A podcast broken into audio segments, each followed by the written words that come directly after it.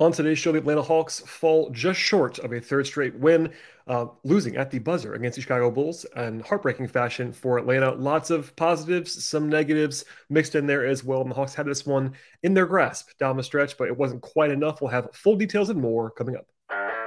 You are Locked On Hawks, your daily Atlanta Hawks podcast, part of the Locked On Podcast Network. Your team every day.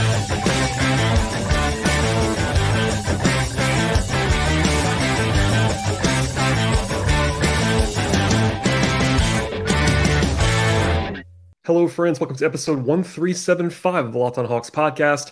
I am your host, Brad Rowland, coming to you on a Wednesday evening into Thursday. And thank you for joining us as always on the podcast, making us your first listen each and every day. Check out the Locked On Hawks podcast on Apple Podcasts and Spotify, Stitcher, etc., as well as on YouTube on the video side. And I will you, I will tell you at the beginning of the podcast, this is actually my second show of the evening.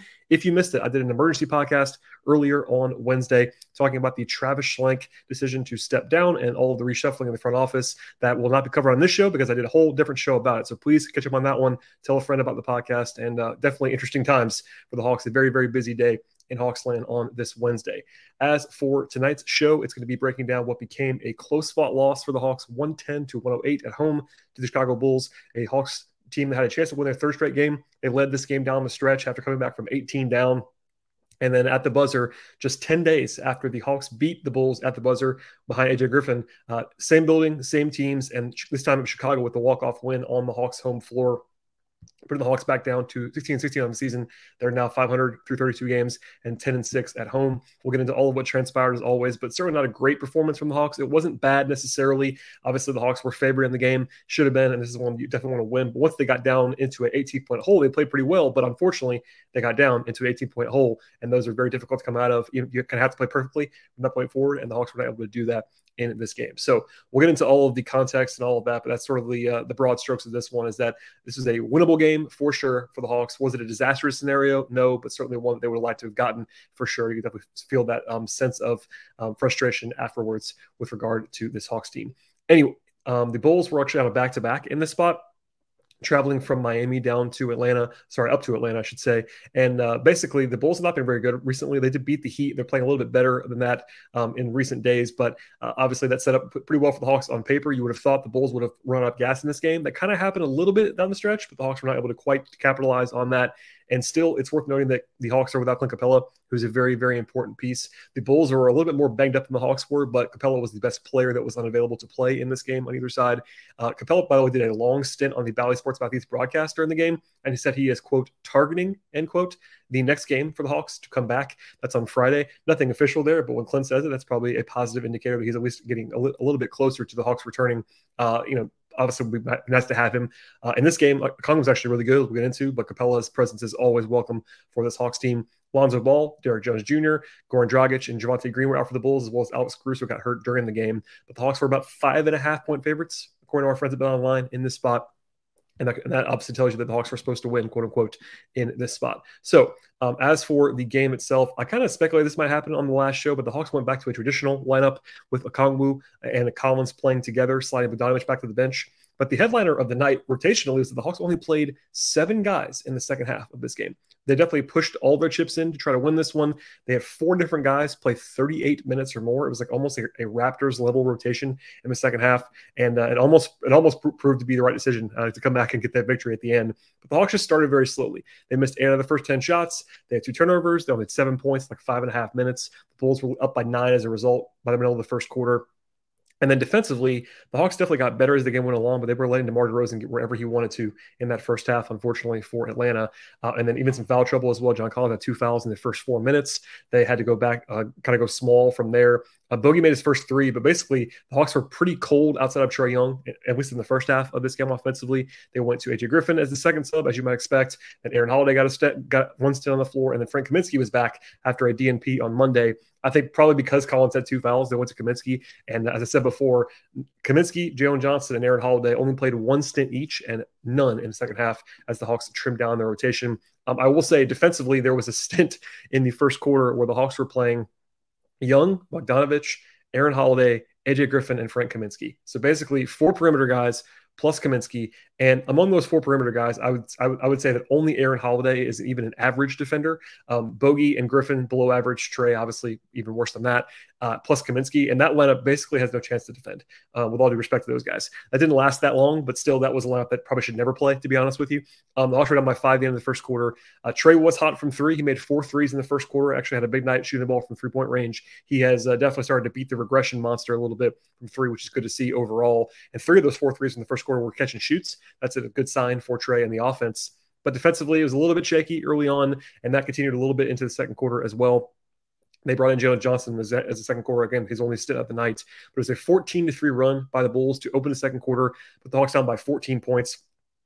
And the Bulls were shooting very, very well. They actually scored about 1.4 points per possession in the first like 15 minutes of the game. Uh, from there, the Hawks were actually pretty darn good on, on defense. But that first 17, 18 minutes does count, and that was unfortunate for Atlanta. Uh, Dejounte Murray had a really buff, had a really rough first half. I thought he had seven turnovers in the first. Sorry, the team had seven turnovers in the first 17 minutes, and they kind of can't afford that. Murray had three or four of those seven, and he was pretty shaky. They were down 16 because they were 10 of 30 from the floor, while the Bulls were red hot. The offense was not great early on outside of Trae, There was some shot making challenges and a few turnovers, but at one point it was 24 to two on the points in the paint metric. That's a little bit of an oversimplified spot because you you know with fouls and all that stuff, it's some, sometimes a flawed metric, but you don't want to be down 24 to 2 in points in the paint at any point. There was a really late whistle on John Collins for his third foul. That was kind of a strange one. He stayed in the game, which, which I thought was I thought was the right move, but uh, definitely a weird one there. Um, some interesting officiating in this one, we'll say. Um, McCollum had a big dunk after another bad turnover by Murray, actually. And then Hunter collided with Caruso, which actually left Caruso down for a long time. He ended up not coming back in the game. And then the Bulls actually gave the Hawks a free a free point on a take foul to get so, sort of get the, uh, the clock stopped. Um, and then actually, Chicago gave another gift in the final second of the first half. DeMar DeRozan fouled Trae Young and then also got a technical foul with 0.5 seconds to go. And that was three free points for the Hawks at the end of the first half, which actually ended up being pretty important in this game to get the Hawks down only by 10 at the first half, which actually doesn't sound great, but still, they were down by 18 points. And honestly, being down 10 at the half was probably a gift on some level. Trae was the one and only probably bright spot in the first half. He had 29 points on 18 shooting possessions. He was the only guy on the roster only six with more than six points in the first half. He had a season high for threes in a game by halftime. He had six. That's obviously uh, speaks for itself and, and that effectiveness. Uh, but the rest of the offense was really kind of a mess. They shot 34, 35% on twos in the first half. That's really rough as a team. 10 turnovers. That's really tough. That's really tough for this Hawks team, too, as they pride themselves on ball security. And the rest of the team was only two of 12 on threes before halftime, despite Trae being as hot as he was. The Bulls did turn it over a bunch, but shot the ball very well. And uh, by the time it was halftime, the Hawks' defensive rating was only 117, which isn't so bad. And it definitely improved the rest of the way. But the Hawks' offense was the problem for the vast majority of this game. And I would say, uh, generally speaking, if you're looking for a side of the ball to blame in this one, it was probably the offense by the end of the contest. All right, we'll get into more on the second half uh, of this game as well as some player takeaways. And uh, as we always do on the show, we'll have some more context for you. But first, a word from our sponsors on the show today. Did you know that driving under the influence is the same thing as driving high? That's right. Driving under the influence marijuana is against the law in every state, even in states where marijuana is legal. That means driving high can get you a DUI. If you think law enforcement officers can't tell you when you're driving high, let me tell you, you're wrong about that. Your friends can tell, your coworkers can tell, even your parents can tell. Everyone can tell when you're high. So, what makes you think that law enforcement law enforcement officers do not know when you're driving high? Driving under the influence of marijuana can slow your response time and drive and change how you perceive your time and your speed. So even if you think you're fine to drive when you're high, you're absolutely not. Because the bottom line is, if you feel different, you're going to drive different. And driving high is driving under the influence. So remember, drive high, get a DUI, paid for by NHTSA.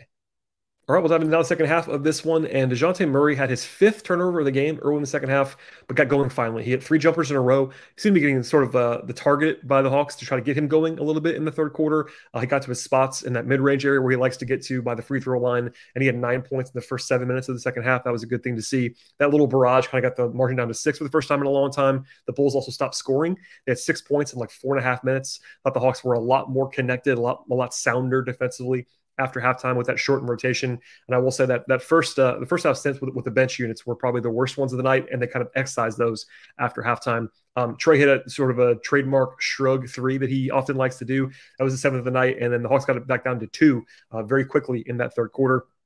They actually stuck with Collins with four fouls, which I liked. Nate kind of doing that against the grain a little bit.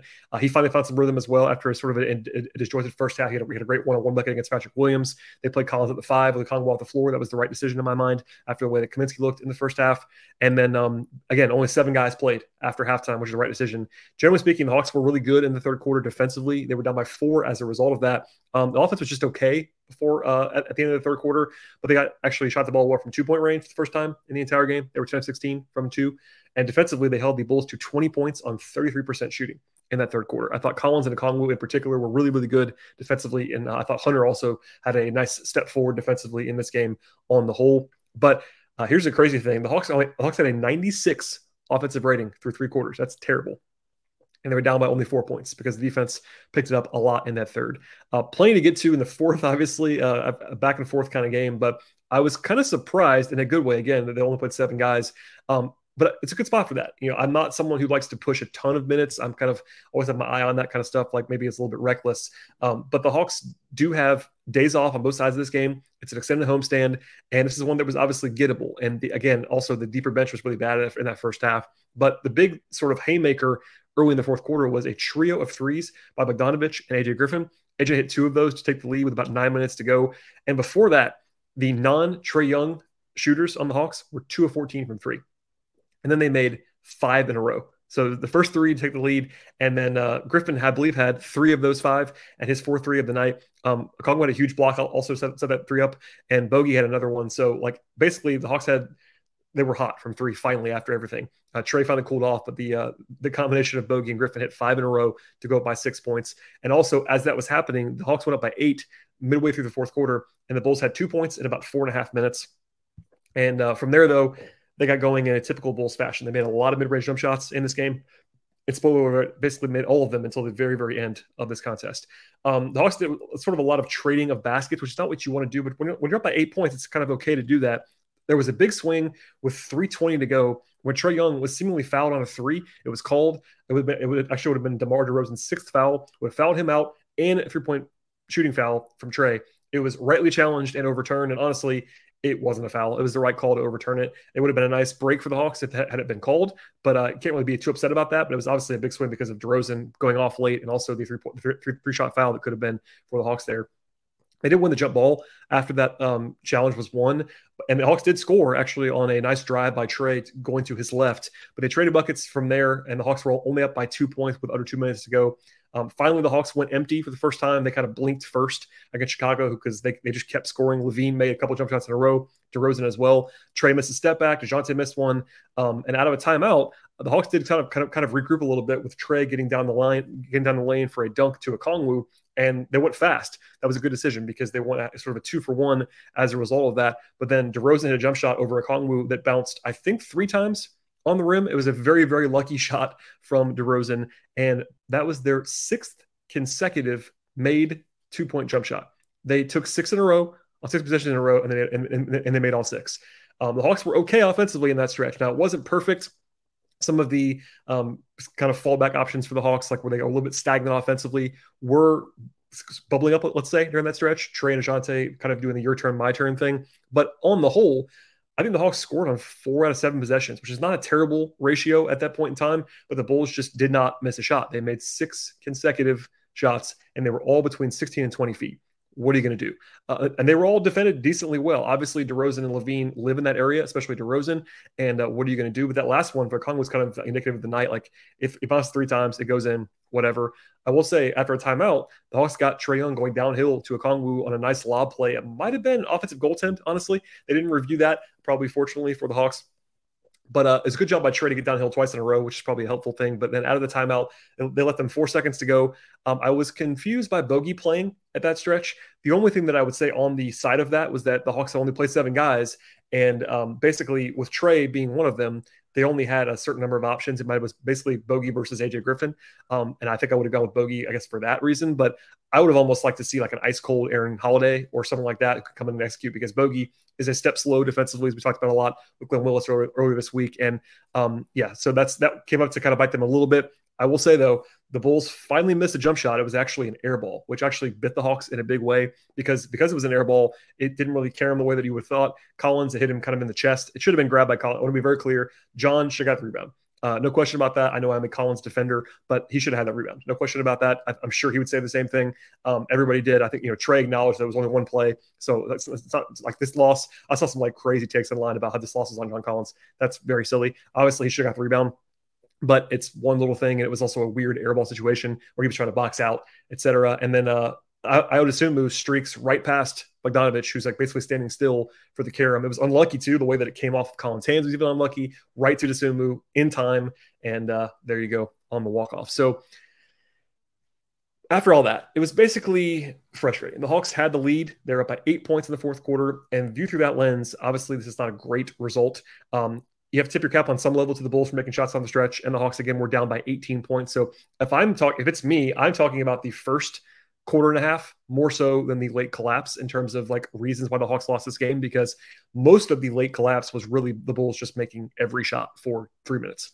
And that that's going to happen every once in a while but is the whole thing. You know, the whole the whole everything counts basically for this Hawks team. And the Bulls are not a fantastic opponent. This, this should have been a game that they would have won.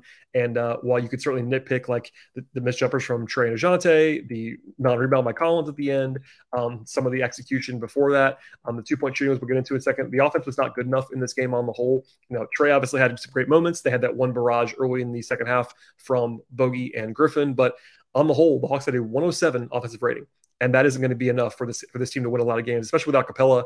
They're going to have to be better than that on offense. They shot 46% on twos in the game, only 34 points in the paint. That's a very low number on both of those things.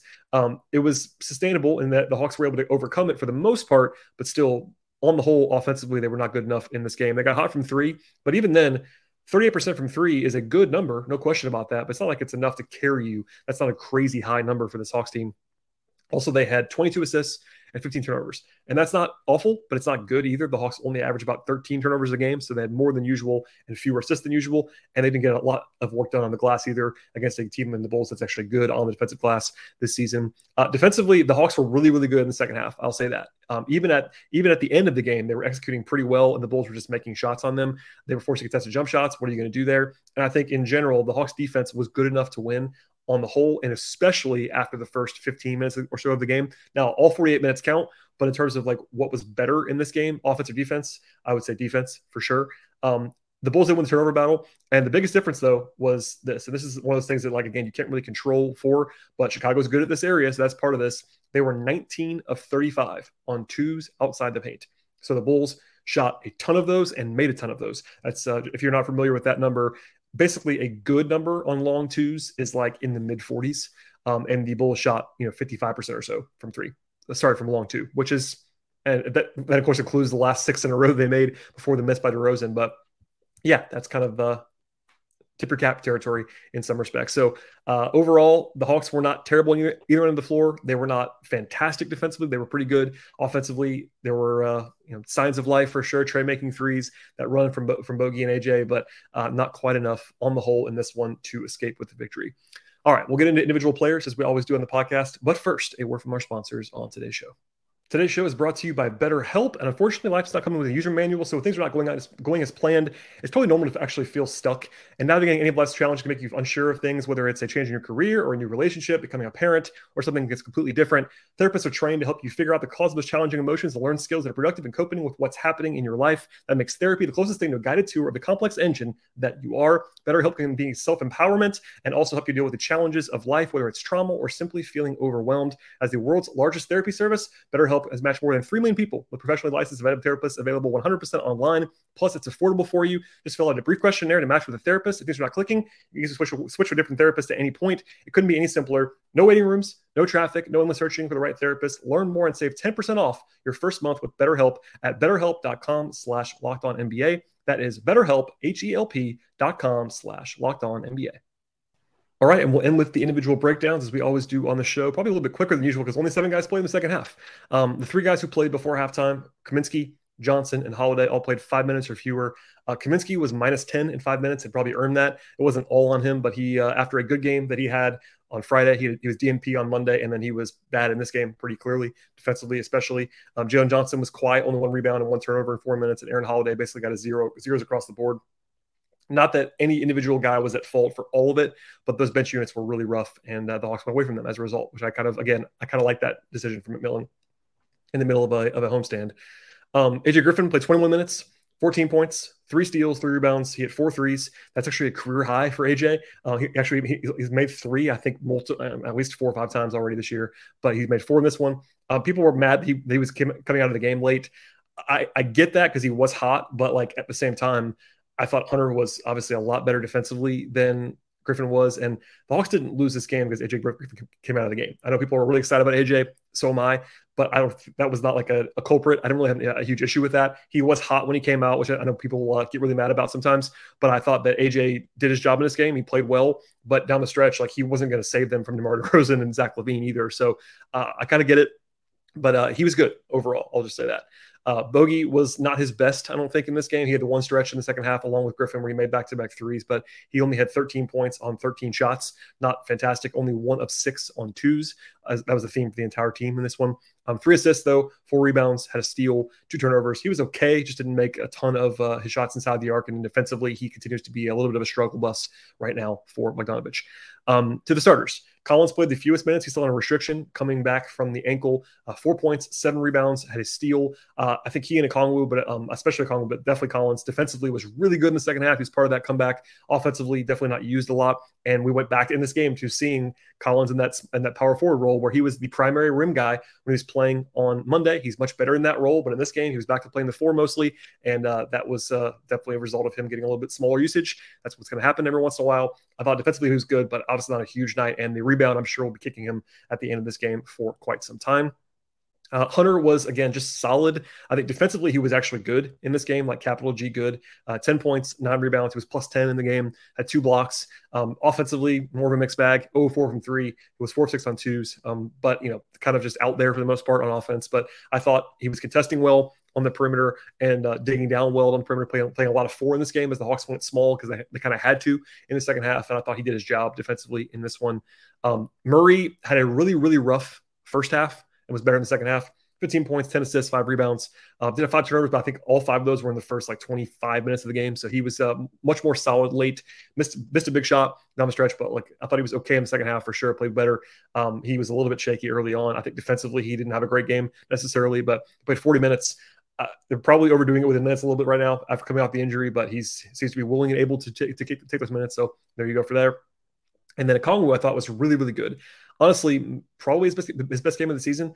18 points, 11 rebounds, a career high, tying five blocks. And Okongwu played his career high in minutes. He played 40 minutes in this game. He briefly sat in the fourth quarter. I, I, was kind of talking about this on Twitter. Like, if he had played the entire rest of the game, he'd have been like 43 minutes, which is a crazy high number for him. Uh, his, his, his, previous career high was like 37, 38, something like that. Um, he played great. 8 14 from the floor. Uh, defensively, he was very solid. Rebounding wise, he was okay, which is all you can ask for for him in that matchup. And uh, honestly, just was a two way monster in this game. And that's definitely encouraging to see from him after kind of a rough season by his standards so far in 2022 23. And then Trae Young was much better early than late. He had 29 points at the half, only had 34 for the game, um, six assists, six rebounds, five turnovers. He played well for sure. Um, definitely not quite the same impact in the second half, but uh, at the same time, he was the only guy kind of carrying everything in the first half. The one struggle besides the defense, which is always kind of a struggle, he was two of 10 on twos, which is a little bit weird. Like a guy makes seven threes, which is a season high for him. You expect that to be a super efficient night, but Trae actually only had 34 points on, I believe it was, yeah, 29 shooting possessions, which is not bad. But for a guy who makes seven threes, you expect a little bit more than that. But two of 10 from, from two point range is a little bit strange. But I will say he's shooting the ball better now. He is 12 of 26 from three in the last three games. And after a really rough start to the season, that's a blessing coming for the Hawks on offense. I, obviously, I, I, was encouraged by him getting downhill in those last two possessions, too. Him, him and Kongwu with the pick and roll down the stretch. That was better offense than they've been running at times down the stretch of, of the season so far this year. So, um, definitely some positives. I don't think he was like brilliant, but he was genuinely really good in the first half and uh, was usually like obviously very productive along the way. So, that'll be it for the game breakdown here. I will say just at the end of the show, like this is one the Hawks should have gotten probably if they had just played their steady level. They had the rough start, they had the rough close, and that's been kind of a story of the season. It's not an embarrassing loss, but it's not one that's going to make anybody happy coming out. Um, and obviously, on a day where things started off in the morning with the Travis Schlenk stepping down news and the Landry Fields promotion, always promotion and, and, role news. Um, some of the back end stuff there is not great. The organizational turmoil stuff has kind of still been out there, as I talked about a lot on the podcast. And once again, I definitely want to plug that emergency show that I did earlier tonight, as well as my mailbag from yesterday. And then I talked to Glenn Willis on Sunday. It's been very, very busy. I think like five shows in four days, three days, something like that. So stay tuned for all that stuff. Please subscribe to the podcast. But yeah, not, not a great vibes night. The Hawks do return to action at home on Friday. A very winnable game against the Pistons at home. The Pistons are not very good. Cade Cunningham is out. They lost to the Sixers by 20 tonight.